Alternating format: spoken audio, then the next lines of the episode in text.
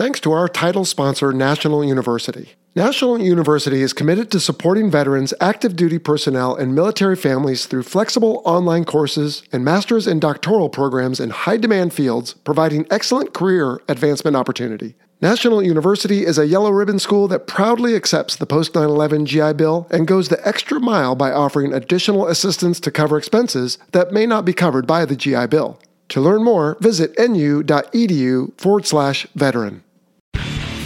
This week on the Fighter Pilot Podcast, retired United States Air Force Reserve Colonel Mike Day joins us to explain what it's like to fly the most exciting and prolific Western fighter of the modern jet age. It's basically a single seat with a high visibility bubble canopy, single engine, single tail, side stick, frontline fighter. And when you sit in it, I'd say about 75% to 80% of the airplane is behind you. So you have this feeling that you're at the end of a pencil and you're flying a magic carpet.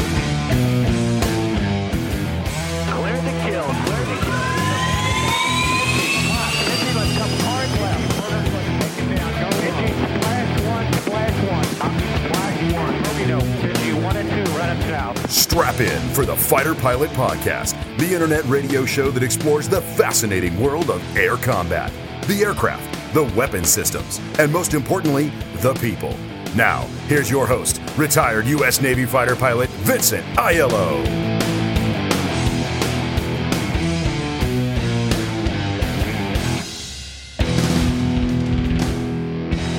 Hello and welcome to episode 45 of the Fighter Pilot Podcast. That's right, we will be talking about the F 16 Fighting Falcon, better known as the Viper. But Sunshine, before that, man, last episode on the A10 was a huge hit. It was Jello. I mean, I absolutely love the interview with Supa there, and uh, all the Burt jokes were pretty good too, huh? yeah, everybody loved the comms that we used in the opening bumper, and just all around our most listened to episode yet, at least on opening day, and the follow up behind the scenes that we had on our YouTube channel people also found that very useful for Supa to point out some of the features on the A10 in the video. Yeah, and I was surprised, uh, impressed really that the uh, the numbers beat out the F14 episode. So good on Supa and you. Well, I attribute that to our ever growing audience, which is a great thing. And we're having a lot of fun. So they're tuning in to hear all they can about air combat and military aviation. For announcements, Sunshine, did you hear about the F 35A that crashed off the coast of Japan? Holy cow, Jello. Yeah, I did just recently. I didn't realize that, uh, well, here we're, we're, you know, recording this on April 18th, right? So just a few days ago. And I guess the last call heard by the pilot, that Major Hosomi, was a knock it off call before he splashed into the water. Is that right? Yeah, that's right. And to uh, add a finer point to that, yes, this is 2019. And what strikes me as interesting about it, I mean, normally we don't do a lot of current events on this show, but what I think is pretty fascinating is that it has turned into a hunt for the Red October esque search for the wreckage. Because, of course, the Americans and the Japanese want to protect it and find that information. And you've got some other players in the region there that are also looking because, hey, guess what? That's how a lot of military information is obtained in the world these days is get your hands on it any way you can. Yeah, I know. Back in uh, the Russian days with Stalin, right? He did a lot of technical exploitation, if you will, by looking at crashed Allied fighters and whatnot. So, or crashed enemy fighters, excuse me. Yeah, sure. Uh, and other announcements. You and I had a deep dive recently on BFM, but we ended up with some tech challenges again. I thought it was really good information, but we just, I think we need to have a better plan going forward. What are your thoughts? Yeah, Jello, totally agree with you, man. I was, I was pretty bummed when I heard the. Uh, obviously, we recorded it live, and then when I heard the playback, I was less than impressed, I would say. So I think it's almost a limitation of the, uh, the, the doing the live thing. That would be specifically the sampling rate and the bandwidth provided by my internet service provider. But I think in the future, how about we just do a, a recording and then we'll push it out to the folks. That way we can better control the audio and the video. Yeah, I like that. Plus, it's such good content. We should almost do like a year long syllabus where everything is lockstep, almost like taking a class. And then who knows, maybe at the end we can have a little hoopla, give people like a pop quiz. And if they submit and get better than a certain score, we can send them some Geet Hunk or something just for fun. Yeah, dude, that's a great yeah. idea. And as far as the live stuff goes, I mean, people enjoy watching live. So maybe we just need to get back together once in a while and do your right, wrong, righteous, and ridiculous on another flying movie or something because people seem to enjoy that. But we haven't done one in a while. Totally agree, dude. That one also a live Q and A session would probably bode well too. Oh yeah, for sure. Okay, Uh, let's see, a couple more announcements and we'll get to questions. So, on the intermission episode we played at the beginning of April, apparently I had mentioned that I could not remember when I had an engine failure. And a listener reminded me that I had said on a previous episode wow. that I had one on my 2003 fly in when I was just about to land in front of my family. And I completely forgot that. And I think the reason I did is it wasn't all that eventful. I basically went around and landed on the other runway. But yeah, no, never an engine failure when it really mattered. Certainly not like yours that you chronicled in your recent musings story coming off the deck there in El Centro. Well, that's a good thing, Jello. So, and good on the listener for uh, being able to identify that tidbit, that soundbite. That's awesome. So, that's right. Nice. Hey, Jello, when it comes to Patreon, any uh, news there? Holy smokes, as always, Patreon's going big. Let's see, for division leads, and I'll just read this the way they sign themselves up. So we have someone named Mr. Johan AK. Then okay. we have Sterling Widmer, mm-hmm. Tim William, Ian F. McFarland, and that's in all caps. So I think he's hollering at us from overseas, perhaps. Yep. And Martin Jaspers. And then we have a new Patreon mission commander, Johannes Hilstead. And then Louis Serda, who was a strike lead, upgraded to Air Boss. Ooh, so nice. I am in the process of sending him his FPP polo that he gets to wear and an autographed print of an F 35. And we're trying to work out a time to get on the phone and chat. And so, yeah, the higher up you go, the more bennies you get get. And we're just so grateful for the support of the Patreon folks. It just really helps keep the show going. Yeah, absolutely. Thank you very much, Jens Lewis and, and the uh, the cadre there, if you will. And with any luck, we can use some of that that money to uh, help improve our audio, specifically. Uh, our deep dives, yay! yay! Well, and everything else. No, yeah. it keeps things going, and and uh, yeah, we can certainly put it to continuous improvement. Absolutely, cool, man. Hey, uh, when it comes to questions, so do we have any good listener questions for this round? We do. We have one from Richard Borden, who is a Patreon mission commander, speaking of Patreon. And he asks, What brand of watch do you wear while flying, or did you wear while fighter pilots, and why? Did you use your watch as another tool in the toolbox to help you perform your job? If so, in what ways did you use your timepieces for mission accomplishment? Sunshine, there was a lot of guys out there who had the big Breitling watches with a F16 or F14 logo on it. Man, I wore a cheap Casio, or for a while I had an Omega that I got as a gift. But honestly, before GPS, it was important to put a time hack in the jet. But ever since then, you could fly without one. And I never really made a big deal about watches. What about you? Yeah, I'm with you, Jello. So I did do one squadron buy. It was during TPS. So it was, I guess, a class buy of an Omega Speedmaster where we got our name and our TPS graduate number on the back. And that was kind of cool. But, cool.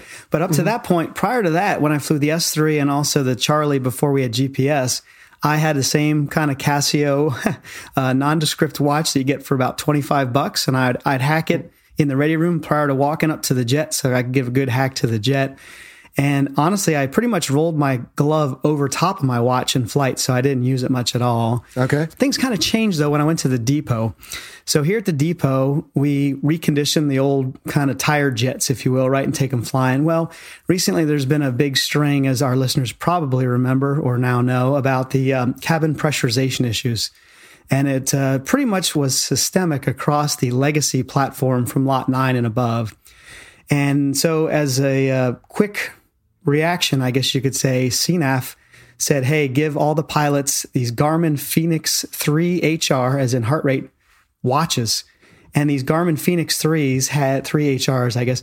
They actually had uh, barometric altimeters in them. So they could report the altitude and you could set a digital alarm to them. So if the altitude climbed above a certain, really a PSI, right? But if it climbed above a certain altitude, then your watch would vibrate. So we could use these and we could also, it would record the information on a time scale. So show you the different pressures versus times. So you could actually bring it back, download it onto a computer, and you could watch the cabin pressurization profile. And it, it actually helped to diagnose my uh, type 2 decompression sickness. Wow. So at that point, you're wearing a piece of avionics on your wrist where you would normally wear a wristwatch, it sounds like. Yeah, I totally got a big upgrade from a Casio to that uh, $500 Garmin. Sure. And not to take away from the Omega watch you bought and the Breitlings that other guys buy. I'm sure they enjoy it. But yeah, for me, it was just never something I wanted to spend the money on. But anyway, all right, that's pretty cool. All right, next, let's take a phone call from John. Hey, Joe. This is John Rappia from Central Minnesota. Just heard your latest episode, by the way, on the A10 Warthog, and it's just brought to mind another question I've been sitting on for a while. pros benefits of using a mostly multi-mission like the FA-18 for like a carrier air wing to be mostly made up of, or the how we were coming out of Vietnam and into the modern day, a uh, wing built up of mostly primarily task aircraft like primary fighters F4 and the F-14, primary attackers A-6. You know, pros and benefits of using multi-mission aircraft versus just primary mission aircraft, where they're really good at one thing or maybe a second, but that's it. Anyway, thank you, sir. Keep up the good work. All right, John. So thanks for the question. So, Sunshine, what it sounds like he's asking is Is it better to have multi mission aircraft that can do a lot of things, but maybe not one thing well? Or maybe some aircraft that can do one thing well and maybe a second thing sort of good? But I don't know. What are your thoughts on the matter? Well, I think a lot of it is going to come down to dollars nowadays. And with those dollars, I think about reliability of maintenance. So if we have a whole bunch of airplanes that all use the same parts, and so the logistics trail, if you will, is a lot smaller, right, than having a whole series of different primary mission focused uh, fighters like hey here's a here's all the parts for the a6 here's all the parts for the f14 so when it comes to maintenance i think it's better. But jello as you and i know we mentioned a lot before these uh, these modern fighters they're a series of compromises right? So just like you said they don't do anything one specific thing really well. They do a whole series of things adequately well. So I am actually a big fan of doing the uh, the multi role fighters just for convenience and for cost. And convenience, I mean, hey, if a guy gets sick and needs to re-roll into a different mission, you don't have to worry about only pulling from a certain squadron. You can actually have different squadrons fill or kind of have a redundancy through other squadrons of the, the different missions. So I'm a fan of multi-role. How about you? Yeah, no, I agree. And it is a trade-off. I mean, the government has to decide how to spend precious taxpayer dollars. And if you have purpose built aircraft, well, then it's probably going to cost you more, but they might be more effective. If you have a program like the Joint Strike Fighter, where there's commonality, at least implied or intended, then you can save money theoretically. And so eh, there's no good real answer to that, John. I mean, if you're asking our opinion, sure. In a perfect world, I would love to have a series of aircraft that all do something really well and they'd all be sourced correctly and trained pilots and crew, but I just don't think that's the world we live in anymore. Yeah, I agree. All right. I think we have time for one more quick question, and this one is from Rolando. You want to read this one? You bet. Rolando in Guatemala asks regarding the F 15, the 16, the 14, and the Super Hornet, and assuming only experienced pilots in a 1v1 guns only environment, I know that in addition to pilot experience, there are many more variables. But let's say that the following for both jets. So I guess they're going to engage in one, the Super Hornet and one of these others 70% okay. fuel, roughly 400 knots at the merge. I'm assuming a high aspect merge. They're at the same altitude, kind of medium altitude. He asks, Have we ever fought against those? What are our thoughts? And can the Hornet beat all of them? Or are some of the fighters just too hard for the Hornet to beat? Well, Sunshine, you and I spoke a little bit about this in our deep dive, which is still available on our Facebook page. And Rolando, thanks for the question. And by the way, I'm going to be in Guatemala City next month on a layover. Nice. So maybe we'll have to hook up. Yeah. Anyway, I did have a chance to fight the F 15, 16, and 14 in my Hornet. Not so much in the Super Hornet, but I would say it goes back to what we talked about on the deep dive and what you'll hear a little bit about in this upcoming episode with T Day. And that is you have to fly to your aircraft strengths and your adversary's weaknesses and try to drive the type of fight you want. Because if you're successful in doing that, you can win in any of these aircraft against the others. But if you allow yourself to get into a situation where you're at a disadvantage, then you could get beat. But I do remember being fairly successful against the F 14 and the F 15. They're large larger. And the F 16, though, it puts up a darn good fight. Have you had a chance to go up against these guys, Sunshine? Uh, I went up against an F 15 out of MacDill a long time ago, and that was the first time I've ever seen a plane do a double Immelmann on me and I I could not follow him uphill, so I didn't have the kinematics, and I had to basically turn and point toward the ground, and then he found my control zone very easily. But uh, but that's not only I don't want to you know uh, use the quality of the box, we'll call it as a an excuse. It obviously is, and it's all dependent upon the man who sits in the box, as you guys reference in the interview coming up. So anyway, I flew against the F fifteen, I flew against the F sixteen, yeah, and I just want to try to drag him slow, as you know. Never flew never dog fought, excuse me, in F 14. So, okay. Well, that's too bad you missed out. It was a lot of fun, but yeah, those days are gone now. So, well, hey, tell you what, with that segue being the man in the box, as you said, and the F 16 and all that, why don't we just jump into the interview? It's a little bit longer anyway, and I say we get right into it. Let's do it. Today, the Fighter Pilot Podcast is in Phoenix, Arizona, and we are joined by retired United States Air Force Reserve Colonel Mike Day, call sign T Day. T Day, welcome to the show, buddy. Thanks. Nice to be here. Excellent. Well, we are called the Fighter Pilot Podcast. We talk about a lot of aircraft that are not fighters, but today we're talking about one of the premier fighters of all time, I would argue. I think you're right. All right. Well, before we get to the F 16, and we'll argue over names in a moment, let's hear a little bit about Mike Day. Where are you from? What was your career like, and what are you doing now? Okay, so I uh, grew up in Tracy, California. Uh, it's about 80 miles east of San Francisco. Went to high school there, graduated, went to the uh, Air Force Academy in Colorado Springs. Graduated in 1987, and after uh, graduating from flight school, I uh, deployed all over the contiguous United States, uh, the Middle East, the Pacific. In the F 16? Uh, in the F 16 and, and, in the OV 10 oh, for wow. a couple years before that. Okay. Very career. Um, got to be in a lot of operations. Uh, finally retired as a, as a colonel, like you mentioned, in the reserves. And I amassed about 5,500 military flying hours and wow. uh, about just shy of 4,200 in the F 16. Wow. Okay. And how many years of total service? Uh, about 29 years and eight months. Holy smokes. yeah, a little bit. well, normally I wait till the end to say thanks for your service, but on behalf of freedom loving people everywhere, thanks, T Day. That is quite the sacrifice. Some of that was active, some of that was reserved, right? That is correct. Okay. Uh, it's my honor and my pleasure to, to have served. Uh, and uh, 12 and a half years of, of those 29 plus years was uh, was on active duty. Wow. Okay. And what are you doing now? I'm a uh, airline pilot, uh, and I fly the uh, Boeing 777. Excellent. And I think just before we met, you were in what Tokyo yesterday. I was in Tokyo. That's correct. yes. all right. So your body gets used to the flying around the world time shifts and all that on your circadian rhythm. I'm working on it. Yeah. Outstanding. All right, so let's talk about the F 16 Fighting Falcon, or would you rather talk about something else? no, that's fine. We can talk about the F 16 Viper all day. Uh, uh, well, oh, well, wait a minute. Which one is it? Well, uh, as you know, pilots who fly an aircraft get to name it, okay, regardless so, of what the engineers name it first. Right. So the A 10 we call the Thunderbolt 2, and the, someone with probably tape between the uh, nose piece of his glasses, called this the Fighting Falcon, but it's been universally known as the Viper since what? Creation, just about? Uh, pretty much. Um, you know, there's a couple of reasons why people call it that. Uh, the first one is if you've ever fought an F 16 and you're behind it, in about, you know, three to four seconds, it's pointing at you so it has this ability to basically it almost looks like it's rotating in space much like a like a snake viper mm-hmm. does that where it can just flip its fangs 180 degrees in about you know instantaneously. Okay. So that's one of the reasons. Then the other reason a lot of the old heads that flew the flew the jet when it came out there was an old tv show called uh, battlestar galactica. Oh yeah. And uh, the fighters that they had were called the viper.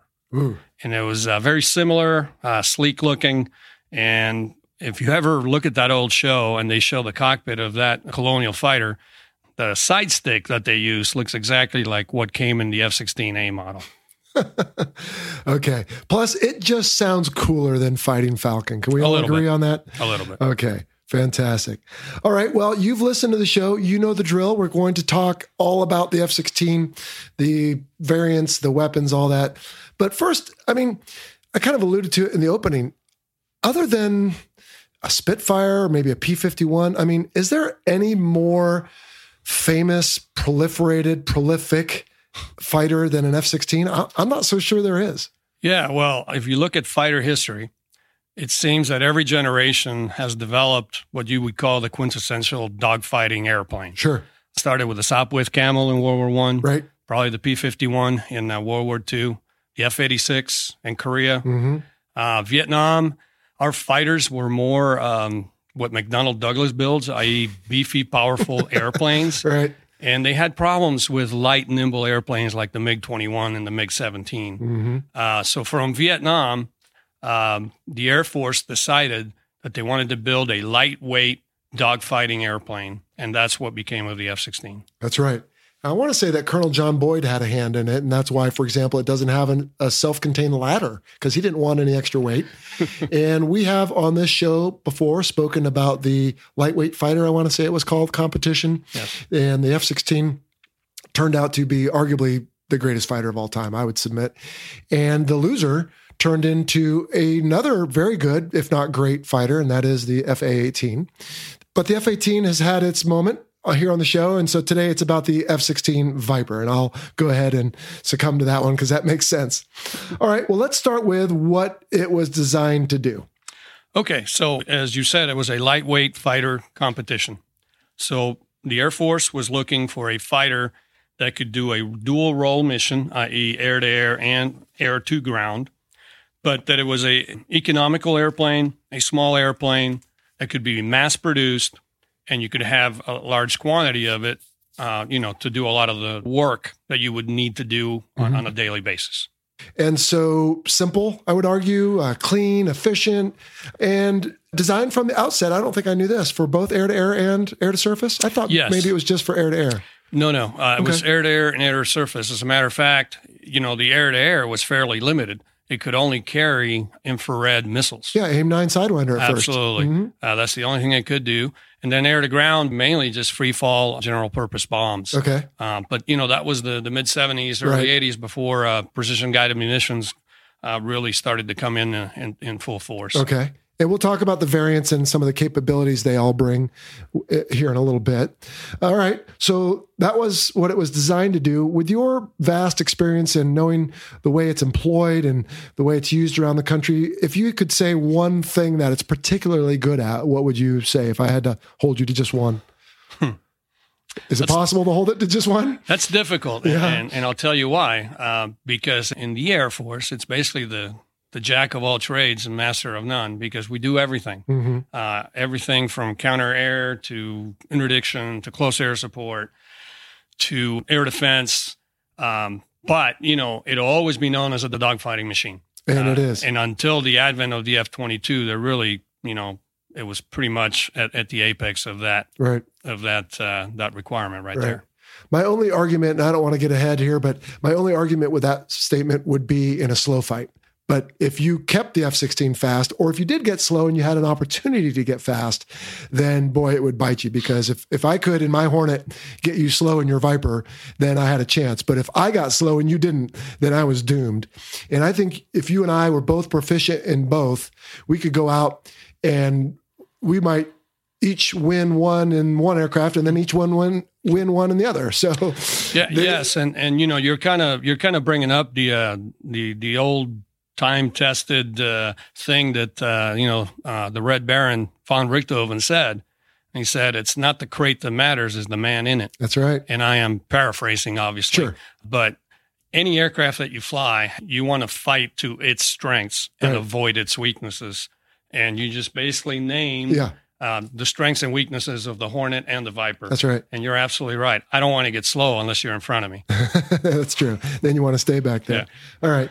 Yeah, I believe the uh, quote was uh, success relies on, it doesn't have something to do with a man in the box. Now, you're retired. Are you still not allowed to say box? Yeah, I, I guess Old I habits could. die Old hard. habits die hard. Absolutely. All right. Uh, yeah, because I was supposed to get fined for Top Gun quotes at some point, I guess. All right. Fair enough. You know, it's funny to hear you say jack of all trades, master of none, because from an outsider's perspective, with only 170 hours, I thought it was pretty darn good at a lot of things and maybe even master at a few. But like anything, it gets so spread out. I mean, we'll talk about it in a moment, but you do suppression of enemy air defenses, you do the air to air, you do the air to the mm-hmm. surface. And as modifications come along, you always have trade offs. So, to your point, you slick it off all the pylons, all the weapons, all the ordnance, and man, it's an amazing dogfighter. Mm-hmm. But you hang all that on it, and suddenly, if you get to a point where you're about taking off and you don't have enough power and you, you lose your one and only engine, then you're really in trouble. So, Correct. a trade off, as all aircraft are, as we like to say on this show, and sounds like that's no different for the F 16. All right, so this could probably take the bulk of our discussion today. Let's see if we can make our way through the variants. And with the variants, not just like an F 16A per se, but let's talk about what the A has when it comes to the weapons. And then later, if we haven't covered them all, we can come back to them. But we have in the F 18, we have lots. And in the F 16, I believe you have blocks. Correct. But then each of us also has our nomenclature with an alphanumeric suffix, like the A and the B and et cetera. So let's just start at the top Okay. uh, with the F 16A. And then if you need to split out with the blocks and all that, you can do that. But let's take it from the top. All right. So the the F sixteen A and B, and the the second letter always denotes the two seater. Right. Just like an F 18. Exactly. Okay. and you know they were the original airplanes day vfr lightweight uh, you know general purpose for air to ground weapons and sidewinders uh, for air to air only hmm now along the way those aircraft were upgraded uh, where they could be uh, fitted with uh, aim 7 sparrow missiles Okay. uh, which are radar guided Right. uh, and also um, um, identifiers uh, to uh, you know to, to id Mhm. uh, enemy aircraft Right. so that happened in, in late 80s, early 90s. Uh, so th- those were the basic airplanes. And much like the Hornet, the A and the B are the best dogfighters because they are the lightest That's right. airplanes with the lightest nose, and you get tremendous rate, uh, you know, when when you need to apply it. Before someone started adding all the junk to it, right? That's correct. Okay. And to your point, the F 16A and Bs have, for the most part, been upgraded now. And we've talked before on the show about the FA 18A Plus, which was the body and systems, if you will, of an F 18A, but then you change the brains and some of the avionics. And so you have a hybrid between the A and the C. and most F 16As have gone through what, uh, like a midlife upgrade? Oh. Yes, uh, Okay. and and a lot of the uh, uh, European air forces got those modifications, and it basically made the F-16A up to F-16C as far as avionics and capability, ca- carrying arm, um, AMRAAM um, uh, radar missiles for air to air, carrying uh, PGMs, precision guided munitions Right. like the JDAM and the uh, laser guided bombs, Paveway two and three. So even those A's are up to speed with you know the C's and the D's of today. Right. I want to make a caveat a shout out for my uh, buddies in Fallon. So I think they still have the oldest F 16s in existence because these were Block 15 A models and Bs Yes. that were supposed to go to Pakistan. Correct. And then when they went to Fallon after 10 years of rigmarole, they finally got them and started flying them. And while all the rest of the world's F 16 As and Bs got upgraded, theirs are still the old Flickus. You might remember those Yes. from your early days, Yes, the absolutely. old flight Analog. control system Analog and analog. Yep. yes. Mm-hmm. And so when I left there, I was trying to get those upgrades and I lost the battle. So I hope my successors are having more luck. But they're, I think, the last of them. And the Air Force had some of those too. And I think they've turned them into drones. We can get to that in a moment. So that's F 16 As and Bs. And where did that stop with the blocks? Like, what's the first C and D blocks you recall? I believe the the first ones were block zeros, then block fives, block tens, and Okay. then they ended up with the block fifteen, Right. which I believe is what what uh, you got. Uh, Okay. The Navy is flying as aggressors in Fallon. and there were some changes between the 10 and the 15 with the size of the horizontal stabilizers Correct. and a few things. Correct, All right. because of the tendency of of uh, you know going out of control Right. with, with the small stabs. So they learned from some of the aerodynamic challenges and made corrections. Okay. So then when we get to the C and D and the blocks, talk us through those as well as the blocks like a 30 and a 32 Yep. is different, right? So help us understand all that, please. All right, you bet. Uh, so the uh, C started with the block 30 and the block 32. The difference between 30 and 32 is an engine. That's it. That's it. Okay. I mean, the avionics and everything else are comparable. Uh, so the 30 has a GE engine, the 32 has a Pratt and Whitney engine. And amongst pilots who've flown it, most pilots will want to fly the GE. Right. It's more responsive. GE produces thrust with airflow. Pratt produces uh, thrust with heat. Hmm. So below 20,000 feet, the GE operates a lot better because there's a lot of air. Above 20,000 feet, the Pratt tends to work a little bit better because it doesn't need a lot of air. It pretty- just cranks up the heat to give Right. you the thrust to But- create that differential. But why have two different ones? Yeah, I believe it was uh, they didn't want to source just a single engine. They always wanted the competition, and also, you know, um, procurement tends to be highly political, Oh, yes. and you know, uh, I, I think that was just a way to diversify the- Okay. the, the, the resources, where they were built, where the jobs were given to different parts of the country, Right. and you know, I mean, Well, I'm not into politics, but that's how it was explained to me. They didn't want to just single source it. And that makes two of us. But there's a element of this, and I don't know if this is true in this case, but mm-hmm. I know that the United States will look at certain industries and say, you know, it's really in our best interest to keep more than one provider here. So let's say just off the cuff that Pratt and Whitney was struggling. And if they mm-hmm. didn't get this deal, they were going to go under. Sure. Well, then they might have said, hey, you know what? Let's split because it is it, to our benefit to keep the, not just for jobs but for technology because sure. maybe down the line Pratt Whitney discovers something that GE doesn't and so it's just in our best interest so sure and, right. and you know obviously we're in a capitalistic system where right. where works through competition so that's not necessarily, you know, it's probably yeah. just in, in our blood the way we do things. Right. Okay. So we start with the C's and the D's, and again, the single and the two seater, and the GE and Pratt and Whitney is the two. Okay. All right. And talk us through some of the improvements that came along and wh- how far have we ended up in the block system? The latest block that U.S. Air Force flies in the F 16 is the Block 50 and the Block 52. Okay. But there are other blocks that other countries have, have purchased, and we'll cover that. So the Block 3032 still had an analog flight control system, much like the A, but it had better avionics, uh, better radar. Uh, it was an upgraded radar. Um, and it, like I said, it started carrying when the AMRAAM came about. It could carry the AIM 120, which is basically the, the, the standard that's used by the U.S. Air Force even now. Right. Uh, obviously, more modern missiles. It also started to carry the laser guided bombs, and and all that. It was wired for other systems that were not used. When the Block 4042 followed on, mm-hmm. that was a uh, digital flight control system and upgraded avionics. It also included GPS, which up until the Block 4042, that was not included in any, in any of the airplanes. Subsequent, all the Block 30s and 32s have GPS. All the avionics have been upgraded. But again, like in, in anything, the block 30 32 was a lot lighter than the block 40 42 right. or 50 52. So, as far as dogfighting, probably if you talk to guys that have flown all blocks, they'll tell you that the block 30 is kind of the best trade off between thrust and uh, you know performance mm-hmm. uh, compare. You know, the block 50 has enormous thrust, but it's a little bit heavier airplane. Sure. They just started adding more and more boxes so it could do more things, whether it's link or exactly. sensors or whatever. Getting back to the engines real quick, will one squadron have both or will it just have one? Generally, no. Okay. Uh, usually, uh, usually a whole wing normally oh. normally will have one one either you know 40 or 42 or right. 30 or 32 and it keeps the logistics stuff. a little simpler the supply exactly. chain and all that okay exactly. and just speaking of blocks real quick have you what have you is there any you've not flown obviously some of the real eclectic foreign stuff but have you pretty much flown the whole gambit i have flown every block except the block 5 and the block 10 a models which were probably early 70s yes. uh, okay awesome uh, that's amazing. And so, would you agree then that the 30 was that your favorite as well?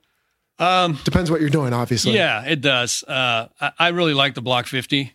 Okay. Um, it almost at times it had more thrust than, than you needed uh, or you wanted. wow. Uh, so I enjoyed that one very much. But yeah, the Block 30 okay. is, is, a great airplane as well. I don't think those words have ever left my lips in yeah. my career, and I won't. Yeah. Anyway, I better leave it at that. Yeah. All right. So I know you're still working through the variants, but yep. like a CJ, is that necessarily a particular aircraft, or is it just if you slap some things on it, that's what you call it? Help me understand that. Okay. So the Block 3032 was the F 16C. Okay. And then it became the F 16C Plus and all these things uh-huh. as the upgrades sure. came in to retrofit it, much like you said of the Hornet. The Block 40 uh, became the F 16CG. What did G mean? Any? That's a good question. Okay, I don't know. uh, but, but what was different about it, it was it was wired for uh, doing uh, night terrain following radar, what we call LANTIRN, low right. altitude navigation targeting infrared. Nice. And you could fly basically hands off down to about 50 feet off the ground at night, and it would keep you from hitting the ground. Uh, it was, you know, was, no thanks. I don't want to yeah, I know. Everybody, everybody was deathly afraid of it, especially coming, you know, all the old heads who had been flying Day VFR light airplanes. They right. were like, I don't want to touch that. But it worked really, really well. And then the F 16CJ, which is what you brought up, was the Block 50 52. And that was wired to do suppression of enemy air defenses, i.e., shooting radars and shooting uh, surface to air missiles and, and, that, that kind of uh, you know mission. Okay. So those letters got attached to those blocks as well. But amongst operators, nobody really uses that. Okay. I mean, it's it's block 40, block 50, and everybody knows what the 40 does or what the Gotcha. 50 does. But within a wing or a squadron, would you have a mix or would you be one or the other? Uh, back in the day, there were some wings that were mixed, Mhm. but that was unusual. Okay. Usually there were straight 40s, you know, a wing of 40s or a wing of 50s or, or, Gotcha. or that, that sort of thing. Okay. And would an F 16 pilot understand how to do all those missions or would they specialize? In theory, yes. Uh, in practice, each wing would uh, concentrate on a certain a mission. Specialty. a specialty, Yeah. if you will. Yeah, Mhm. and also depended depended heavily on what theater they were uh, slated to go into. Okay. Yeah. For example, an F 18 pilot has to do all those things, but within a squadron, we might only have a handful of guys who do a SLAM ER mission or the Paveway 3 with the GBU 24. Right. And I'm guessing it's the same thing. You're not going to give it to your brand newest pilot, some of that No, stuff. you wouldn't. Right. But it, you know, within the squadron, the Air Force tended to qualify everybody on that mission. Mhm. Uh, so it wasn't like you know, a third of the squadron can do this, Right. a third can do that. Now, you know, the experienced guys and the guys with more uh, hours would definitely be better at it. Sure. but they would train everybody to that level. Right. Yeah. There's no substitute for experience. All right. I keep derailing you. You're trying to keep That's the uh, conversation on track. I keep uh, pulling Yeah. us off. That's fine. Uh, I think we're still working. I think we made it to the 50s. What's after Yep. that? All right. So after that, the Air Force created what they call the F 16E and F, Really? and that is a Block 60. Wow. And that airplane was designed specially for the United Arab Emirates, Okay. the UAE. So they paid for the development. They did. All right. Are we going to get any benefit of it? There's talk of it. Okay. Uh, but this airplane has a monster engine, like 32,000 pounds of thrust. Um, you know, the airplane has conformal tanks uh, for long range. Uh, it has a synthetic aperture uh, radar, Yep. um, integrated avionics, um, identifiers, uh, all the weapons that we've already talked about. This thing can carry any weapon, basically. Right. Um, and basically, this airplane was designed for their specifications, but a lot of a lot of the uh, research and development of the avionics and systems within this airplane are really in the F thirty five, and I believe Lockheed Martin used a lot of that research to bring about what the F thirty five and the F thirty five everything's totally integrated. Mhm. Uh, So much so that you know the pilot gets information in his cockpit and he doesn't really know or care where he came from Right. because he has true. the information. If he's got the SA, Yes. then that's all good. That's right. And you said Lockheed Martin before we rolled tape. We talked about that this once began life as the General Dynamics F-16. That is Now the. Lockheed Martin, not unlike the F-18 that began life as McDonnell Douglas and now is Boeing. Correct. All right. And then there's some other random variants floating around. There used to be an F-16N. Did you ever know yes, much about that? I, I do know, and that was uh, that was the sports car That's right. of, of the F sixteen. Uh, that was uh, bought by the by the Navy Mhm. and to use as an aggressor adversary aircraft. It was stripped of anything that had weight in it, even the gun, and just they added some ballast to compensate For for, the that. center of gravity calculations. Yeah, right? absolutely. Yep. And uh, I've heard it said this airplane was the razor blade Dang. because it it just you know you you could you could pull on the stick nine G's and it wouldn't slow down. I was born too late, except for that part. There is a great article out there. I think I can find it again. I'll refer to it in the show notes, but it's from gentlemen who flew it in that era and they speak fondly of it. And I think we've talked either here or on other shows I've been a guest on that they ended up pulling the wings off it. And some casual outsiders might think, oh, look, they abused their toys. Let's not give them good airplanes. Well, guess what? They flew it the way it was meant to fly. Absolutely. And for the short period of time while the wings were still attached, and uh, you know, figuratively speaking, the training the students received must have been phenomenal. I Yeah, mean, I don't think there was anything like it anywhere. Absolutely. Okay, great. Well, what other cats and dog variants are there of the F sixteen out there? So I've, I've flown the F-16I, Really? uh, which is essentially it's a two-seater only, okay, and it's specially made for the Israeli Air Force. okay, I've delivered about six or seven of them to the Israeli Air really Force. from like Texas to Israel. Absolutely. Wow. And uh, it's it's a pretty amazing airplane. It's more of a strike fighter, if you will. Okay. Uh, you know, there were systems in there that, uh, frankly, we had no idea what they were, uh, and this thing had warts and protrusions coming from every every. That's corner. how the customer wanted it. Absolutely. Okay. Enough Uh, said, probably. yeah, exactly. And uh, you know, the Israeli Air Force has been using it recently, Mhm. uh, striking uh, targets inside of uh, Syria. right. And even though the Russians have brought in, you know, their the killer missiles, the S three hundred that they say, you know, the the Israelis just go in, they bomb things, and nobody sees them. So I, I haven't seen anything on the news about Israeli fighters being shot down. So, no. hmm. Well, actually, they, they got one shot down Oh, by they? an SA five, oh dear, which is kind of unusual. Gammon. I didn't want to say it yeah, was. that's okay. that's like the space right. shuttle, but Yeah, that thing's Yeah. huge. Okay. All right. So an F 16I. Mhm. Uh, any other, obviously, usually when aircraft are, what's the word I want? Not proliferated, but I guess that's it, to different countries, they'll Mm-hmm. slap a letter on either the front or the back for the country. But any others that are relatively common? Well, probably in the last five to 10 years, as the airplane basically proliferated, like you said, Mhm. last count, I think there's over like 4,300 of these airplanes Made. fabricated and, and made Wow. and, and, and flying all over the world, over 25 air forces, uh, so forth and so on. Air forces like Greece or Israel or uh, Oman or Pakistan, they get these airplanes and it's almost like designer. You know, I want this kind of radar in it. I want this kind of uh, radar warning receiver in it Mhm. or this kind of expendables. Uh, you know, So they're ordering a la carte. they are. They are. And it's, it's pretty pretty, cool. amazing Yeah. as, as you fly those airplanes and you Mhm. go, oh, I didn't know that was in here or, or whatnot. So, yeah, Right. it's, they're very, very varied on Okay. what they bring, depending Sure. on what the customer wants and pays for. Okay. Well, there's one more variant that I can think of, today. I'm going to put you on the spot here the QF 16. yeah, I'd rather forget that. Well, and, and I'll tell you, this also has a rough spot in my heart, if you will. I don't know a better expression for that, but the same 28 aircraft that the Navy ended up with 14 of, the Air Force ended up with 14 of, we had to compete with parts with the Air Force. And you always had the priority because it's your airplane. But then at some point, they started turning these into drones and blowing them up. And meanwhile, we can't keep our 14 flying in Fallon. And here go parts up in smoke. But yeah, they've turned, I understand, a handful of these into drones. Have. Generally, they try not to shoot them down, but I guess every once in a while, they actually have destroyed a few. Is that true? Correct. Yeah. Yeah. Yeah, I, I think that's a crime too. Um, but uh, you know, the F sixteen with its fly by wire uh, flight control system it works very well for flying it by remote control. Uh, you know, because of the of the the complexity and also the manuals and how how the systems work. It's not you know uh, cables and pulleys or Right. any of that. So remote control works really well. It was designed to fly fast and at treetop level, carrying 24 nuclear weapons. Today, it bristles with smart bombs and guided missiles. The B 1 bomber, called the Bone by those who fly and maintain it, is the most heavily armed bomber ever built. Sleek and powerful, the Bone remains a mainstay of American air power 50 years after its first flight.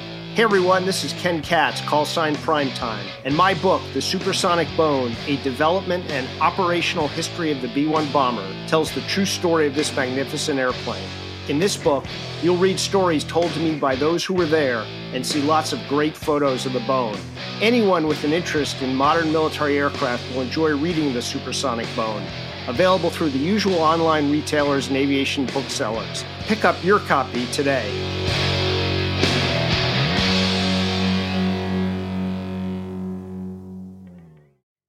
You would think you would have priority on parts to keep the airplane flying, but the Air Force and, and like the Navy always want to test their missiles with telemetry, and usually they don't put warheads on them exactly so that if they get close to the uh, to the drone, the drone doesn't doesn't explode, and they can reuse it Right. over and over again. But as you said, sometimes the missile is so good it just spears Right. spears the drone, and uh, you know it it, it uh, downs it. Yeah. Uh, I've shot an AMRAAM uh, doing that at uh, at an F4 drone, Mhm. um, and F4s were what they used full scale right. drones uh, up until QF4s, recently. mhm. QF4s. So you know, no matter what the engineers tell you that the missile can and can't do, it's really important to go out there and try it That's right. Because what works uh, on a computer program or a Mhm. simulation, as you know, doesn't always work in real real life, real world. And then you also get to tweak your weapons launch zone and envelopes off the testing data so that it allows you to train in a manner that's exactly how you're going to fight. There you go. So you don't you don't have this overly achieving thought that you know, well, this missile I just I just shoot it and it shoots everything right. down. So that's right. It's got right. a, It doesn't have a probability of kill of one. That's It's what I was usually- just about to say. It's usually point. It's eight, close, but point. Yeah, sometimes relatively. better than others Mhm. depending on the parameters. Right. Um, but yeah, so anyway, it's very important because we're one of the few uh, air forces in the world, and and when I say air forces, I mean air forces, i.e., Right. Navy, Marine Sure. Corps, that actually goes out and tests these things, Mhm. and that feedback comes back in to provide better training and uh, better performance. Right. All right. Let's move on then to something about the actual design of the aircraft. As we've put it before, why does it look the way it does? And I would say to lead into that, when you are looking head on at an F 16, it's very difficult to see because the largest part of it is that engine. And it's almost like they put some skin around the engine, attached some wings and a tail, and that's about it. But what else can you tell us about the shape of the F 16? Yes, you're absolutely correct. Uh, and we always said if you were inside of two miles from an adversary, just point at them because that was the once you It's did like that, cloaking device. it was practically impossible for them to see you. By the time they saw you, you've already launched uh, some kind of weapon at them. Mhm. Uh, so that that is, you know, in a visual arena, it's a great strength to be small and and be difficult to to to be seen as well. Mhm. Legend has it that the F-16 uh, was designed basically from the requirements of you mentioned the the gentleman before Boyd, Yep. Colonel Boyd, and other pilots, and they met with a bunch of engineers uh, from General Dynamics in the bar. They didn't really say this is what we want it to look like. They just said this is what we want this airplane to do, and they basically said we want this airplane to outperform anything out there. And really, the thing that they wanted to ensure was that the Soviet built uh, MiG 21 fishbed to us Right. that this airplane would uh, outperform it in every facet of, of flight. And that was because what we learned in Vietnam that our more powerful, heavier fighters really had a, a difficult time when they were dogfighting these airplanes because they were very nimble, very fast, very small. And we wanted something that could compete with that and outperform it. So those were kind of the, the, the initial requirements that were given. If you look at it, this and the YF 17 were the two first airplanes that incorporated fly by wire into their flight control systems. That reduced weight and size. So it allowed you to make the airplane much smaller, much sleeker, because you didn't have all these bells and pulleys, and Right. all these crazy things that basically uh, conventional fighters up to the to that day had. Mhm. Uh, so that made it made it exactly as you said. If you look at the F sixteen, it's basically a cylinder where the engine is, hmm and then you can basically put two wings on it, a vertical tail, two small tails in the back, a little bubble canopy in front For someone to sit. for someone to sit, and that's it. Uh, so Yeah. if it's pointing at you, if it's going away from you, it's practically invisible. Right.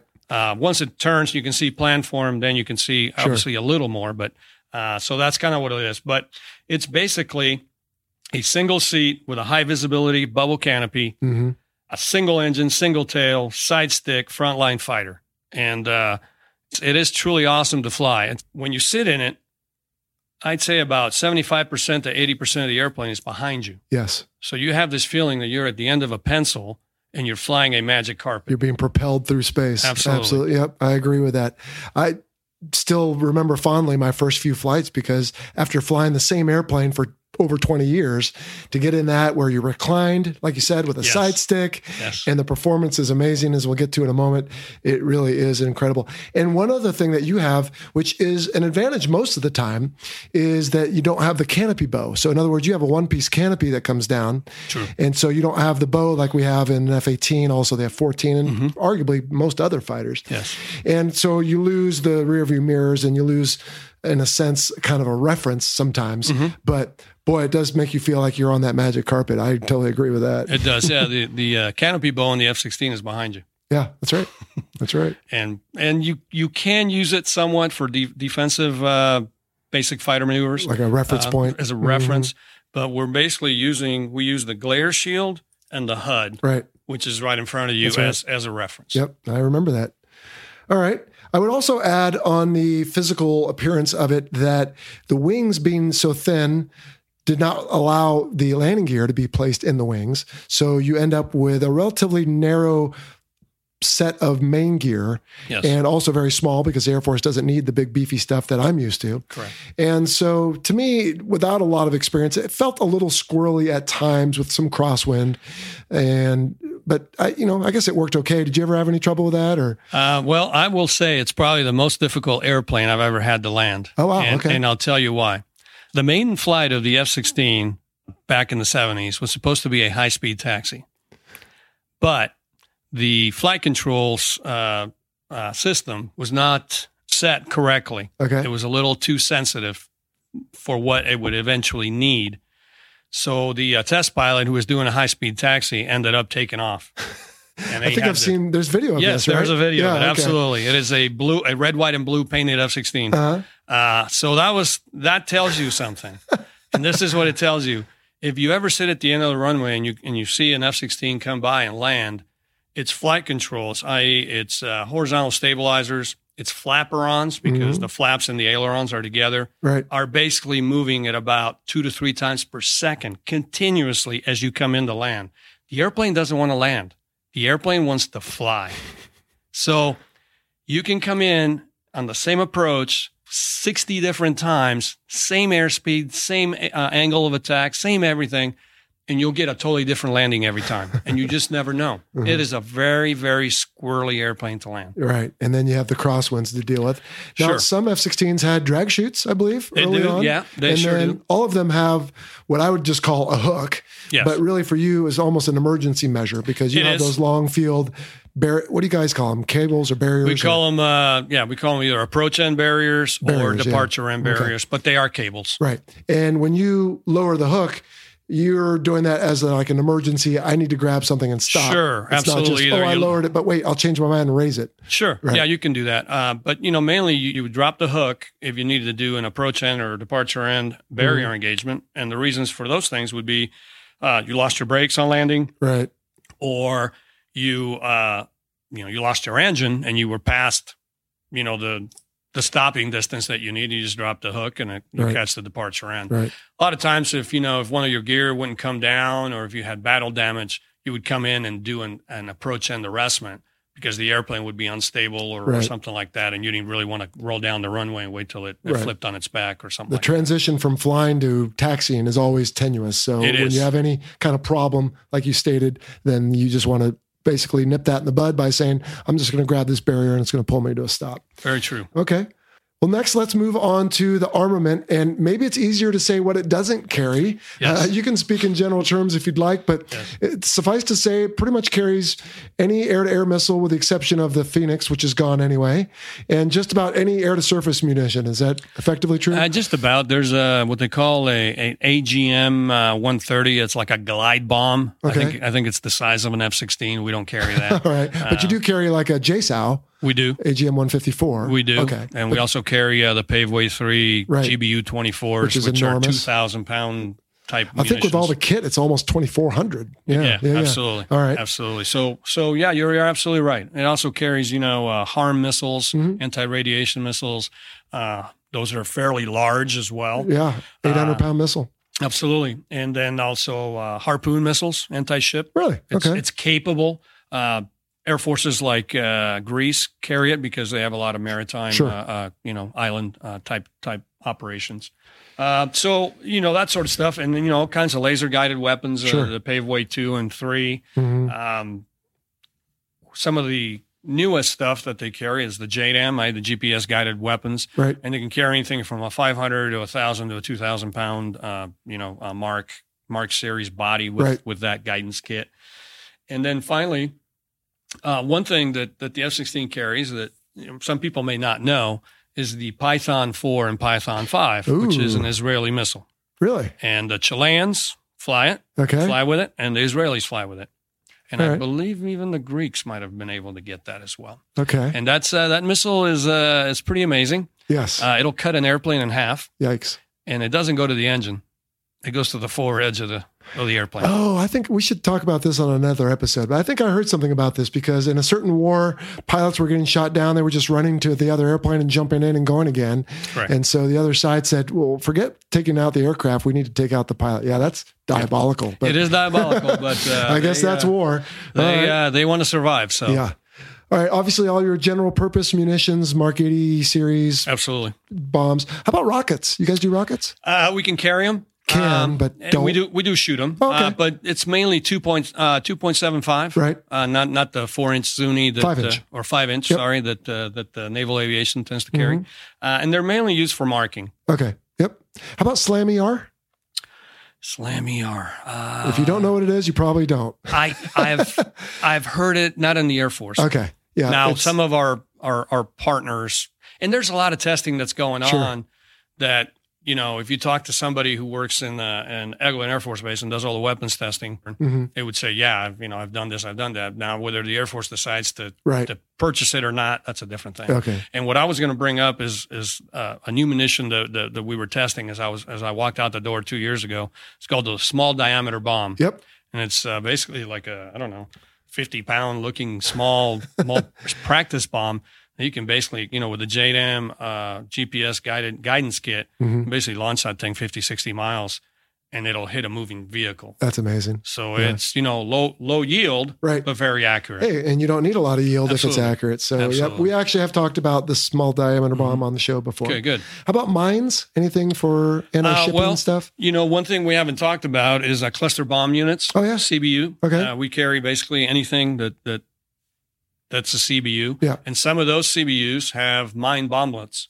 Ah. Basically, you drop it. Oh, land-based mines. Absolutely. Yeah. Yeah, I was no. thinking sea-based, but No, yeah. not so much sea based, but Okay. land based. Mhm. Uh, that they also have what they call the, the combined munition CBU 87, CBU 89. And that is a really nasty munition because the little bomblets that come out, depending on what target they hit, they either penetrate like armor piercing or they frag, i.e., they blow up if it's a soft target to cause max max destruction. So it it's kind of a, a designer weapon. You just drop it and it finds a target, and when it hits it, it decides whether oh well, that was hard, so I'm going to penetrate it, or that was soft, I'm just going to frag it. Scary. So cr- crazy stuff. for sure. Skynet. Yes, All right. Uh, let's see. Maverick. Maverick. Yes, Yep. for anti armor uh, Okay. as well. Mhm. Uh, yes, uh, all the models basically. Okay. I've shot uh, B's and D's and G's, Okay. and they're probably up to K's or L's I now. don't know. There's laser guided ones. There's I, uh, infrared ones. There are Mhm. TV guided ones. Yep. There's all all the gamut. You know. For sure. All right. Well, let's just summarize by saying it can carry just about anything that's made, especially as they keep building these F 16s. It's so much easier these days to just program what you want. You know, Absolutely. And- customer demand. Absolutely. And, you mm-hmm. know, modern fighters are just like computers. You, if you want more capability, you change the software and you write some code and you have that capability. Awesome. All right, let's talk performance. And I will tell you that I can validate some of this. We had limitations with our older aircraft that we couldn't go above the mid 30s just because we didn't want to risk any pressurization problems. But speed, altitude, G's, what do you got for us? Okay. So uh, it's a Mach 2.05 uh, rated airplane. Okay. Uh, I've been up to about 1.8 uh, myself. It's rated up to 50,000 feet. I've heard it said that some people have gone on above that. Not I've me, seen though. pictures above Yeah, that. not me though. Yeah, okay. Um, and uh, it's uh, it's a 9G rated airplane. Also, I've I've seen 10.3 in my HUD before. Ouch. Uh, and yes, Did it you does. go talk to maintenance squadron oh, after that? absolutely, yeah. but again, you know, it, it's it's not anything the pilot selects. Uh, it it just happened. You know, either Right. hit a burble, it was Right. right. on the edge, whatever. So yeah, it's it's uh, very very demanding on the body. oh, yes. I flew it till I was uh, 52 years old. And I'm here to tell you that although I love the airplane, my neck and my back have never felt better. It gets painful. Yes. Yes. Never felt better now that you're no longer flying it. Correct. T Day, I might have one thing then about the F 16 that I've done that you haven't. I've seen 1.93. Ah, But to be fair, that was a slick Sure. Block 15A. Sure. Absolutely. And I was starting up high and I was just the high fast flyer on the red air. You bet. And I looked in and I thought, holy smokes, this is amazing. Yeah. And the next thing I knew, I was in the middle of the fighters and my fuel was about 1.8. and after getting the cushion out of the place that it had retreated to, yeah. I limped back and landed with like a 1.2 from 100 miles away because the thing is just so efficient. You so can you were fat. cruise in that thing. Yeah, I was fine. but compared to my previous 3,000 hours right. where you never land below 2,000, sure. to land with a thousand pounds in the yes. F-16 was just not normal. So, so yeah, you're right. Amazing. I've never been Mach number that high, but I have been at 789 knots on the deck. Wow. Okay, I don't think I saw that. That's pretty good. Red line was 800. Right. Jeez Louise. I did see the 9Gs. I did mm-hmm. see, like I said, about 30 or 40, but there was a picture at Top Gun on the wall, and it was four different pictures actually. Uh-huh. And one was the HUD at 9G. One was the HUD at something like what you just said for yep. speed. One was the HUD at 65,000 feet, and one was the HUD at, I want to say Mach 2.05. Yes. And it was one of the air crew from the F 16N days uh-huh. who was yep. basically making the case of, hey, Top Gun, make sure you have the right adversary aircraft because you can't beat this training. And we all looked at that and said, yeah, that's great, but we can't do that anymore. So, yeah, yeah the thing is a rocket ship. It is impressive. All right. How about strengths and weaknesses, if you're willing to say? Usually sure. on this part of the show, everybody's happy to tell about the strengths. There's not yeah. Too many weaknesses, but considering what it was designed to do and what it does and your flight experience in it, let's start with the strengths. T Day, what, what, what can you tell us? All right, so uh, I I would say that amongst amongst the strengths, uh, it's really the versatility to accomplish any modern fighter mission with the most relative economy of any present day fighter. I mean, it is when you look at every other fighter, just just having one engine alone, it's pretty cheap right. compared to those you know two massive engines uh, just on fuel consumption, maintenance, oh, all yes. that stuff. Mm-hmm. So it's a very economical fighter for the capability that it brings. You add to that its ability to do air to air and air to ground, and in one platform, you basically have everything you need. That's right. And you see a lot of uh, foreign air forces going that way because they have limited resources, limited funds, and by getting that single platform, now they're covered well with all their uh, air, you know defense mm-hmm. needs, if you will, from mm-hmm. their fighter aircraft. And like like we talked about before, it is uh, the most numerous Western built fighter still in production. Amazing. Uh, so we said, you know, in excess of 4,200 or 4,300 still, um, you know, that have been built and delivered. And it was one of the first airplanes that you were able to basically remove whole uh, compartment systems. In other words, if your flight control system had a problem, you basically opened up a panel, pulled out a box that was your flight control uh, computer. You put in the new box, you connected the plug in, you closed it, and you went. There you go. So maintenance was very advanced, mm-hmm. and every time we landed, you know, our uh, our crew chiefs, i.e., our maintenance uh, guys that ran like you would call uh, plane, plane captain. captains, yep. right? Yep. They would basically just plug in a, a laptop to it and go, "Oh, okay, yeah, I got to do this, I got to do that," and it would just diagnose the whole airplane. That's so right. it was kind of the beginning of the computerized uh, yeah. maintenance world, and it just makes things so much easier to keep it in the air and to turn it when you need to. That's right. So those are those are some pretty pretty big strengths that sometimes uh, as operators we don't really uh, uh, focus on because we're just happy to fly the thing. That's right. right.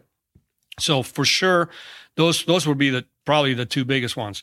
Then the other one that we've already uh, alluded to and talked about is its small size. Mm-hmm. Now, the advantage of that is in, in within a visual arena, it is very difficult to see. That's right. So it makes it very very lethal, as you know. Lose sight, lose fight, oh, right? Yes. Uh, so um, so that's a, that's a great strength of it.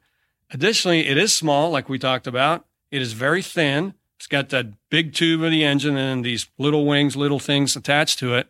Well, guess what? It's got a pretty small radar cross section as well. Oh, so go. even the radars, uh, both air to air and air to ground, have a difficult time picking it up as compared to other conventional mm. fighters. You said air ground. Did you mean surface to air? Surface to okay, air. Yes, yeah, sorry. No problem. I don't absolutely. mean to point out an error. No, but I you're absolutely sure. correct okay. on that. Okay. Yeah. So those are some of its strengths.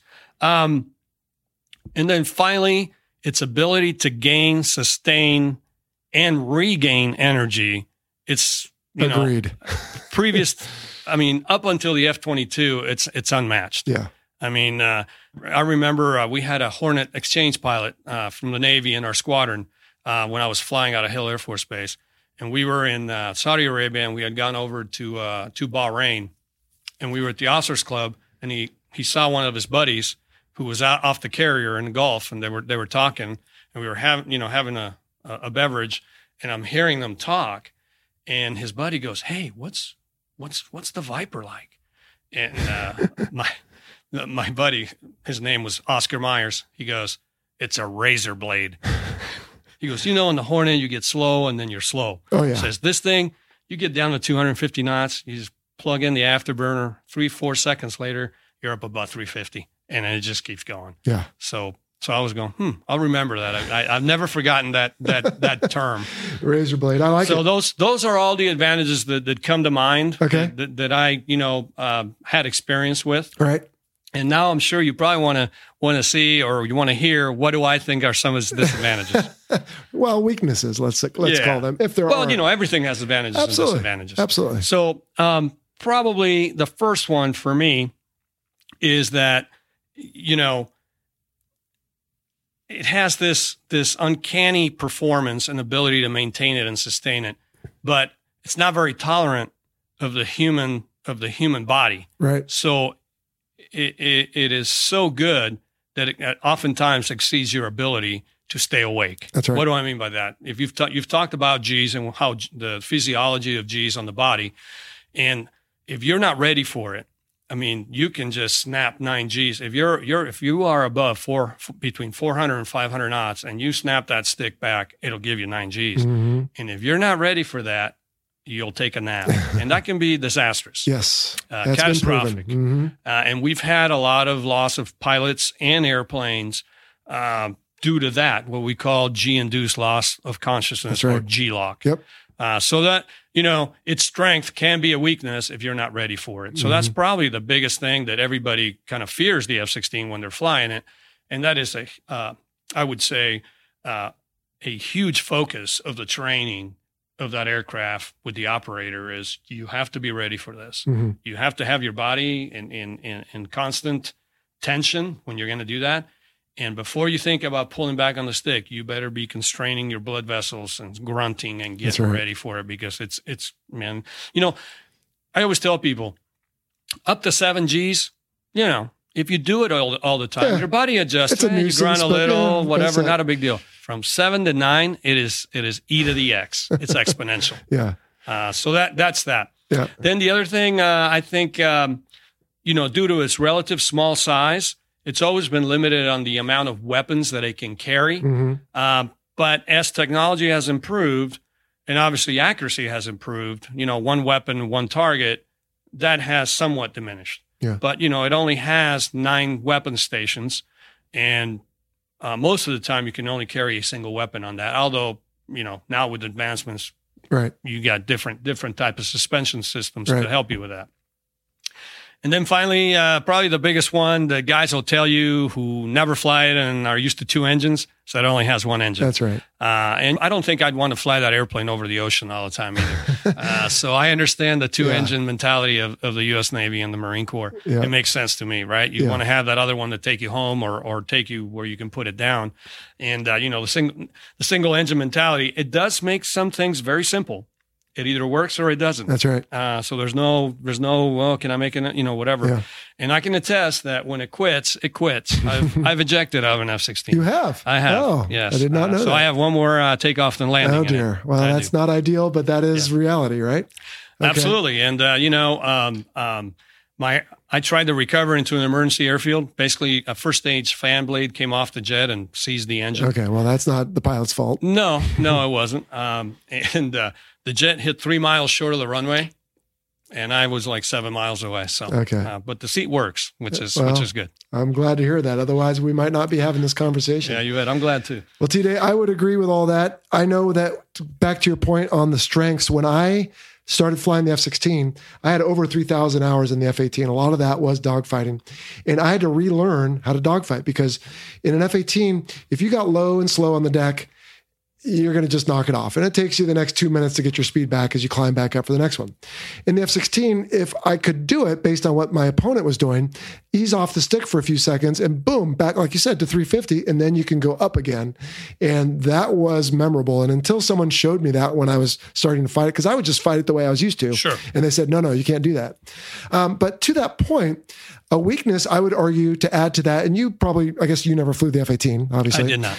You could pull back on the F 18 and get virtually unlimited AOA. Correct. With the F 16, you could not. And Correct. I understand that that was due to if you did, you would put yourself in a position where aerodynamically you're in real trouble. Correct. And you're going to fall out of the sky in a manner that you cannot recover from. So, again, learning how to BFM, I would get over the top in a roller. And it's hard to describe this without our hands, you know, shooting each other down. But a roller is kind of a vertical thing where you just are chasing each other through the sky mm-hmm. vertically. And I'd get to the top. And if you were at the bottom and I thought, oh, I can shoot him, and I would pull and I'd want to break that stick off. No. And it wouldn't go anymore. I'm like, come on. No, you see- all I need is to point at you. And it F- would not give it to In me. In the F 16, you did that the other way. When you're at the bottom and he's the top, then you point out. him. Oh, yeah. Because you know he can't do it. because he's got nothing Yeah. up here. Yep. No, that's true. So it's almost 180 out. Yeah. Where in the Hornet, I know what you mean. You get Yeah. on your back and you can just go. you just "What?" squat the thing. Absolutely. And of course, with the joint helmet and uh, all Mm-hmm. aspect weapons and everything else, that takes the chivalry out of it anyway, as far as if it's just real Yes. quarter guns and Sport, missiles. But sport BFM is that's dead. right. That's right. Uh, but I, yeah, I, I had forgotten that it has nine weapon stations. It's the same thing we have on the Legacy Hornet. Super Hornet has 11. Yep. And yeah, I, I think another possible weakness could be the fuel capacity. Arguably, I mean, what is it about 7,600 internally? Uh, let me think. I know it's been a little while, but it's not that much. Yeah, that's about right because uh, with, a, with a centerline tank, you'd get up in the low 9,000s. Right. And so a regular Hornet internal was about 10. Sure. And, but again, it's a different aircraft. Right. And, and you got two two things that need to be fed. So Uh, Right. Yeah. Right. So, Actually, you know, it, was really interesting when we would fight F-15s. Mhm. Basically, they just doubled our. I mean, their fuel was double ours, and, and it just worked that way. Mm-hmm. You know, they had two and we had one, and the same engine too, right? absolutely, Yeah. uh, some were. Some. Okay. They don't have GEs, Okay. uh, but you know, if they needed twenty thousand pounds, we needed ten. So it, it, I mean, it was almost to to a T. It was it was uncanny that All right. That's amazing. The um, you're right about the AOA, uh, which which is a difference, and and the airplane doesn't fly like any other airplane that I know that I that that I've fought against. And as the airplane gets slow, like you said, your AOA just goes away. Right. So you have to do other things. Sure. Um, you have to keep energy. You have to use the vertical. Mhm. Uh, you, you know, it's like anything. You know where your strengths are, and That's that's, right. where you want to fight. That's you don't right. want to fight in the other guy's strengths. That's right. And absolutely, you know, we always were very, uh, very careful of, of the Hornet AOA. And we always said, okay, he's gonna he's gonna try to point at you. don't don't cast your energy away right. because then he owns you. And if you can at least deny him when he does that Yes. first maneuver to get slow, then you should be in good shape. And I have certainly lived that myself. you bet. All right, dude, we're almost at the end here. Notoriety. Where would the viewer, and with over 4,000, I would hope the listener, not the viewer, would know where they've seen this thing. It's everywhere. And like you said, in many countries.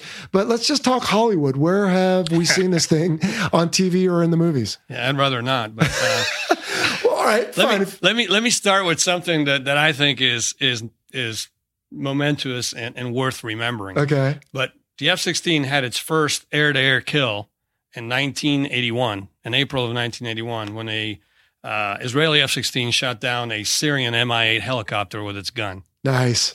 Uh, shortly thereafter, those airplanes that you were flying at Fallon, Uh huh. um, their sister airplanes went to the Israeli Air Force Okay. and they used them to bomb the Iraqi reactor That's right. about 17 kilometers southeast of Baghdad, and hence denying Saddam Hussein the development of a, of a nuclear weapon. Yeah. Um, And they flew, I want to say, like 50 feet for like an hour. absolutely. Oh my gosh. I and want then, to find and then that they article did 60 again. degree pops Mhm. Dang. and dump and dumped 2,000 pound bombs on it. Okay. So that that's pretty uh, pretty. Uh, All right, but that's not. Hollywood now. Come on now. No, that's not Hollywood. And one more. I have to give you one more before we get to Hollywood, and then you'll know why I'm I'm doing this. Uh, Um, so during the Lebanon War, Uh-huh. the Israeli Air Force, and this was in, uh, um, ooh, let me see, oh, 1982, actually, they um, engaged in a three day air war uh, with the Syrian Air Force. And in three days, they shot down 44 uh, airplanes, Syrian airplanes. wow. To how many losses? Uh, I think they had like five. Okay. That's still And nine most, to one. and most of those were surface to air oh, okay. missiles, Yeah, kills, yeah, SA 3s at the time. Okay. Uh, so, you know, pretty awesome record to start out with. For sure. Uh, and again, it was designed as a dogfighter, so it it makes sense that that's how it, it's performed.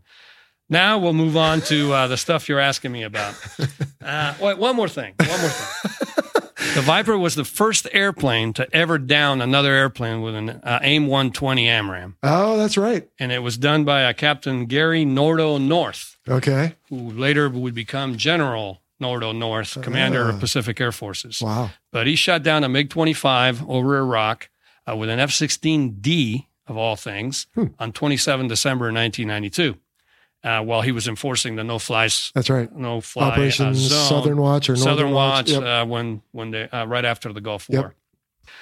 All right, and finally we'll get to uh, what you've been waiting for, which I'd rather not talk about, but I have the data, so I will I will cover it.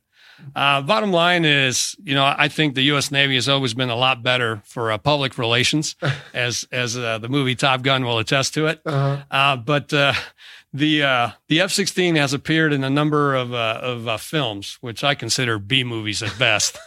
uh, first one was uh, Blue Thunder in 1983, Okay. then Iron Eagle in 1986. Mm-hmm. Ooh, that movie, man. then Iron Eagle 2, just in case you didn't get enough Yeah, of the first one, right. in It only got 1988. Then. Afterburn in 1992, Tactical Assault in 1998, Atomic Rain in 1999. Never heard of that. Me either. Okay. X Men 2 in Ooh. 2003, All right. uh, Eagle Eye in 2008, Okay. Transformers Last Knight Hmm. in 2017. And the exception to all these B movies would be Top Gun 1986. It's in there for about 0.7 seconds. Wait, what? When? It's in there. You gotta you gotta look for All it. All right. Where? In the beginning? No, it's about it's about halfway through. Okay. I will I will uh, I will look it up and I will I'll shoot you the okay. email. All right. Well, we'll make that a quiz for the listeners to see if they can find it and and let us know. But that's right. the exception of the of the B movie. Okay, well, that is quite the list to belong to. And yes, we have railed on Iron Eagle on this show before. I will tell you, when I was 12 years old and thinking about this as a career, I loved it. Sure. And then I watched it about a year ago and I thought, oh my gosh, how did I like this movie? But I didn't know what I know now. So, bet. uh, yeah, Doug McMasters or whatever his name was, he saved his dad. I mean, come on, what's not to love about it? anyway, all right. Well, there's some other notoriety of the F 16. You know this, but I didn't really set you up for asking it. And that is the Thunderbirds fly it Yes, and have for a long time. Yes. And it is very well proliferated, as we have mentioned on the show, uh, on this episode. And so, yep, it is, again, arguably one of the most proliferated, one of the most prolific fighters out there. All right, dude. Well, gosh, uh, you've already told us some stories. Any other quick good sea stories you want to share with us before we uh, get you out of here? Uh, well, no, I don't think so. Okay. I think it's gone pretty well. well, we better quit while we're ahead, huh? All right. Well, uh, if you're willing to say any ordnance expended in anger. Uh, yeah. So I, uh, I, I dropped some weapons in Iraq. Okay. Um, I uh, took out a, a, mortar and its team. Uh, They were uh, shooting into the green zone, which was the, the diplomatic area Around of, Baghdad. Uh, of Mhm. Baghdad. Mhm. You know, and then mainly on just a lot of uh, a lot of a lot of training, Yeah. a lot of, lot of ordnance, teaching students, Mhm. that sort of thing. All right. Did you ever get to dogfight a tomcat? No, Oh, never too bad. did. Okay. But F 18, F 15, Correct. F 22? F twenty two. Yes. Oh, good. Okay. Yes. All right. And then you already talked about some of the others. I think we went over that. Mirage two thousand. Nice. MiG twenty nine. Oh, Yeah. okay. Germany or somewhere? Peru. Peru. Yeah, they have. Cool. them. Yeah. Excellent.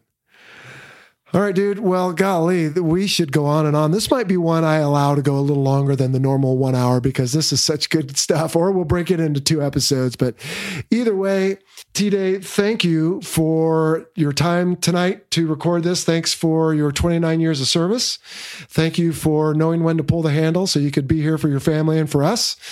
And gee, I don't know what else to say or other accolades to give you, but man, 4,000 hours and you've really done it all. And you have kept after me. You reached out. I don't know if I said this earlier, but you reached out to me early on in my show history here almost a year ago. Mm-hmm. And we finally found a way to connect. And I'm glad we did. So thank you for all of that on behalf of the Fighter Pilot Podcast and our listeners. You're welcome, and it's uh, thank you for having me. You bet. All right. Well, before we let you go, we always ask what the future holds. Uh, it sounds like the credits are rolling on your movie. I mean, you're flying triple sevens for a big airline. You're uh, thinking fondly about your 29 years of service. You're doing great in Arizona. Anything in the future that we need to know about? Uh, no, not really. I mean, Okay. uh, I'm just I'm just kind of uh, enjoying. You know, it's been two years since I've flown the airplane. Uh-huh. Uh, I do miss it. Yeah. I do miss the guys in the uh, in the squadron I agree with that. Yeah. uh, for sure. Um, but uh, you know, I'm, I the longer it goes, you know, when people used to ask me, "Well, what do you?" Well, I'm in the Air Force or I fly an F-16. Everybody would go, "Wow!" And I used to say, "Yeah, it's okay. You know, it's, it's not a big deal." And and the longer that goes, that I'm not doing it, I'm really beginning to understand how really great it was Mhm. and how how lucky I was. I guess is, is what I want to say. Well, So It's funny you say that, T Day, because that reaction, which is a part ego stroke, I will confess, but it's also just who doesn't like to be revered for what they do? And so that's part of the reason I started this show. And it helps me to still feel that way, but it also helps us share these things. I mean, not everybody would have a chance to know your story short of you writing a book. So now they get to hear it. And so we, again, thank you for that. All right, before we let you go, uh, Mike, Tory Day, T Day. I'm guessing I can figure this out, but uh, what, what's the deal with the call sign and where did it come about? And and did you ever have a chance of earning anything better? Yeah, well, uh, you know, I, I, I know you guys have had a show on call signs, and, and did. uh, and I did listen to it, and the Air Force pretty much handles it the same way as the, as the Navy and the Marines. well, hold on. Let me interrupt you because Yeah. on this show we have at times accused you guys of giving yourselves those cool call signs. So are you? No. Negative. Okay. All right. No, all right. no, no, So not we'll- at all. we'll put that to bed. That, anyway. that, that would be sacrilege. Okay. Please continue. All right. So, um, as you've mentioned, you know, uh, they are given for various various feats, uh, or or or not. Um, and uh, with me, I was very very lucky that I never got caught doing anything really really bad. well put. Um, uh, which you know uh, that that's always good when you can get by that way. Uh, so most people, as as you notice, my last name is rather difficult to pronounce. It's uh, you know uh, starts with a T and it has a lot of a lot of double R's and stuff in it. Mm-hmm. So most people would basically murder it or not get through it. So they basically they knew my last name started with a T and ended with the three letters of day. Right. So basically, I became T Day for that reason because they just didn't want to deal with what was in between. And then you avoided the spotlight and were able to keep it. That is a victory in itself. Pretty much. Okay. That should be a medal. Great. All right. Well, T Day, I think we have talked about as much as we can here. I'm sure we could go on, but I think we should wrap this up and get out of here. What do you say? Sounds good to me. All right. It's thanks been a pleasure. All right. Well, Jello, man, what an interview. I absolutely love the way you guys drilled through all the parts of the uh, F 16. So, T Day, very impressive with 29 years and eight months. And what was it, almost 4,200 hours in the F 16? Just the F 16 alone, I think he said he had something like 5,000. Yeah, what a guy. And just, you know, such a heart for sharing it and serving. And we hit it off. I mean, we had a refreshment before and after the interview. And I told him, like, hey, buddy, I want to keep your name on the Rolodex proverbially and use him as a resource for future fighter pilot podcast type stuff. So who knows? Maybe folks will hear more of him. But yeah, great dude. And wow, amazing experiences flying almost every block they had. Yeah, and, and I still like him, even though he's a USAFA, I think an 87 grad. So I won't hold that against him. But uh, nice. Ah, you Academy guys. I, I know, know. I know, right, dude? Totally. It's this, it's this weird kind of uh, uh, friendly rivalry we have, but also love the. Right. I love you guys quoting that uh, the Red Baron, right? So Baron, uh, was it Manfred von Richthofen? I guess, yeah. That's right. The quality of the box matters little. Success depends upon the man who sits in it. There you go. Now, I would offer though, Jello, and what you guys said was spot on, but you know, he died in 1918. So I wonder if he saw what we have today, if he would still keep that same kind of tenet. Oh, good point. Well, I know that Top Gun, for one, still uses that quote. And I suppose the aircraft sitting idly on the ramp is doing no good whatsoever until you put someone in it. So That's a great point. I would offer there's still some some value to that expression. I agree. I totally agree. Yep. So, Any other finer points? Anything to clean up on that interview? I thought all the acronyms were really spot on, very explanatory. Yep. I think everything is either uh, explained or we've heard it before. We'll throw any new terms and expressions, acronyms, etc., into the glossary section on our website, fighterpilotpodcast.com. You can head over there. And again, as we mentioned earlier, look for a behind the scenes video with T Day coming out in the next few days. All right, Sunshine. Well, let's see. We're going to mix it up going into the future. I like what we did here in April, where we broke up the aircraft series a little bit. First episode of the month, which comes out on the 2nd, will be something a little different. And then the next two episodes on the 12th and 22nd, we will continue the aircraft series. But why don't you tell the listener what's coming up on May 2nd? Yeah, so I had the distinct opportunity of going out to the Naval Academy and meeting up with one of my mentors, I would say. So just a highly regarded great American with whom I cruised back in 2007. His name is Ryan Bernacki, and he is the director of the Blue Angel transition team. And that would be moving from the legacy F 18s to the Super Hornets for the Blue Angels specifically. And dude, that guy is wicked smart, as the uh, Boston folk would say. And he's gonna, he's, uh, he blows me away. I'll tell you what. So I think the listeners will really, really enjoy the interview. Awesome. Well, I look forward to that. I haven't even listened to it myself, but I'll get through it and we'll make sure it's all nicely edited and ready for everybody, and that will be coming out next time.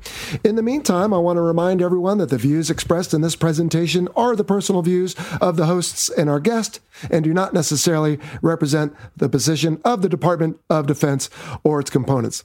Now, Sunshine, if I can get a little sappy for a moment, I just want to thank you and the rest of our team for helping make the Fighter Pilot podcast such a successful podcast. It's really been a lot of fun.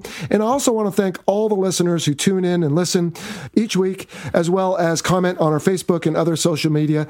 This has just really, really been a fun, engaging activity. I enjoy it. We're going to keep doing it. And so to you, Sunshine, and the team, and to all our listeners, well, thank you. Dude, you're quite welcome. Thanks for bringing me aboard. It started out as just that interview number one. I thought, oh, this is a neat little cute, you know, like pat you on the head, have fun with your project, Jello. And then uh, when you invited me to join, I was like, wow, that's pretty cool. And then I am just uh, stunned by the volume of people, where the people are located, and their knowledge base. I mean, especially if you look at our weekly tech talks, right, with the pictures that we post on Facebook and the crazy explications we get of the different pictures and different features on aircraft. So thank you, Jello. You're welcome. Well, for sure. And uh, we enjoy it, but I think we better make them wait another 10 days before their next fix. What do you say? Sounds like a plan. What do we always say? Let's get out of here. See ya. You've been listening to the Fighter Pilot Podcast, brought to you by BVR Productions. Got a question for the show? Email us at questions at fighterpilotpodcast.com or leave a message on our listener line at 877 Mach 101. That's 877 622 4101. Be sure to follow us on your favorite social media platform and check out our website, fighterpilotpodcast.com. For exclusive content and to help support the show, check out our Patreon page. Thanks for listening.